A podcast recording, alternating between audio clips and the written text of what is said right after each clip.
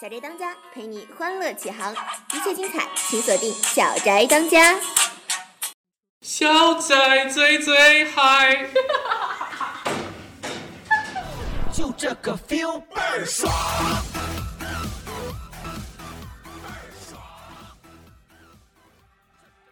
We gon' get it poppin', we gon' we gon' get it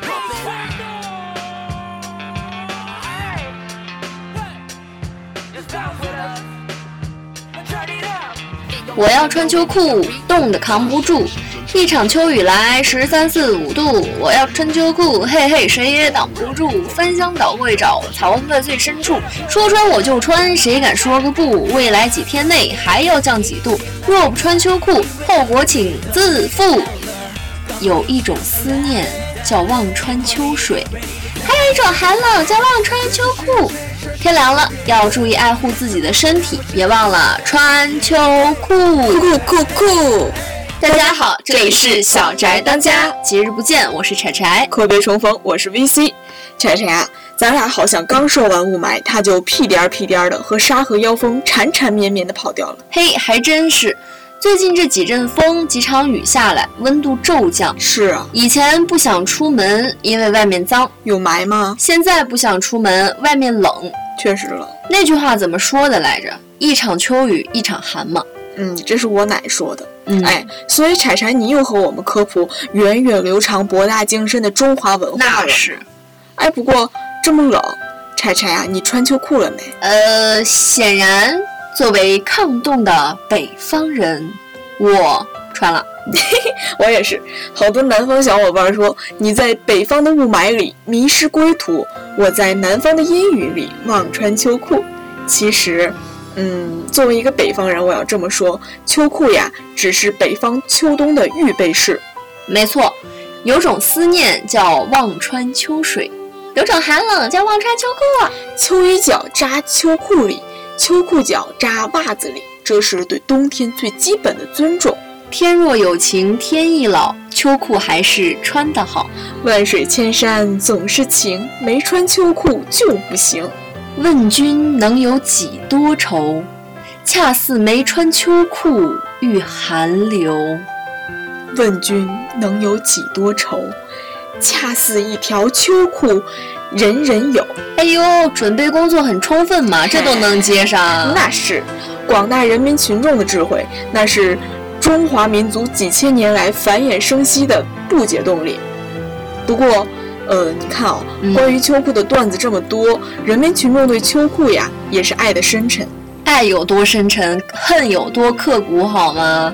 你说，如果不用穿秋裤，那是多么的苗条、干练、美丽。哎呦，停停停！你让我想起一句话，说来听听啊。你知道为什么我没有对象吗？不知，因为在这个丝袜横生的季节，我穿了秋裤。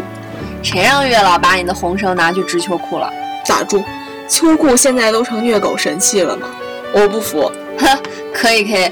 不过咱俩说秋裤说了这么久，秋裤是啥？嘿嘿，这个我做了功课。好，秋裤，顾名思义就是秋天穿的裤子。嗯，实际上呢，是气温比较冷的时候穿在秋呃穿在外裤里面用来保暖用的，嗯，舒适贴身的长裤。一般呀，在秋天天气转凉的时候，穿一条单裤不够保暖，就在裤子里边儿再添加一条贴身的裤子，所以就叫秋裤，是北方词汇。还真是。嗯，在淮河以南吧，呃，可能是叫棉毛裤，有些地方又叫衬裤。嗯，秋裤属于内衣类，不能外穿出门儿。呃，它的保暖程度仅次于保暖裤，是人们御寒的必备良品。哦，背的好辛苦，喂，知道这么多呀？那嘿嘿。那你晓得秋裤是谁发明的不？发明，那那肯定是我们智慧天纵的老祖宗了。嘿，知道的还真不少。秋裤啊，是加拿大人弗兰克·斯坦菲尔德一九一五年申请的专利。专利，这还有专利？外国朋友专利意思自古强啊。不过世界范围来看，年轻人秋裤的高普及率几乎像坐月子一样，是中国特色。会说话，不过你这话也让我想起来这个日韩妹子，冬天在大街上那，嗯，肤若凝脂、白似珍珠的大腿。那确实，日韩一些国家秋裤还是更得老年人欢心的。我奶也是，包括在其他地区，早年秋裤在高寒地区也有相当的市场。冷吗？现在各国对空调暖气的普及以及石油燃料的大量使用，人的生活环境里的温度已经很舒适，秋裤也就不再必要了。嗯，那是。冬天进屋有暖气，出门坐车有大衣，完全不必穿秋裤。年轻人更是不穿秋裤。对对，年轻人更有个性吗？比如说，有人认为啊，嗯，这个秋裤本质是长内裤，内裤两穿岂不难受？也有人说，这个秋裤穿上之后，两腿感觉很怪异。人类腿毛生长方向是向下的，但是你看那个紧绷的秋裤，它是要向上逆毛发而行。呃，禽兽呀，上喜顺毛驴，况人类乎？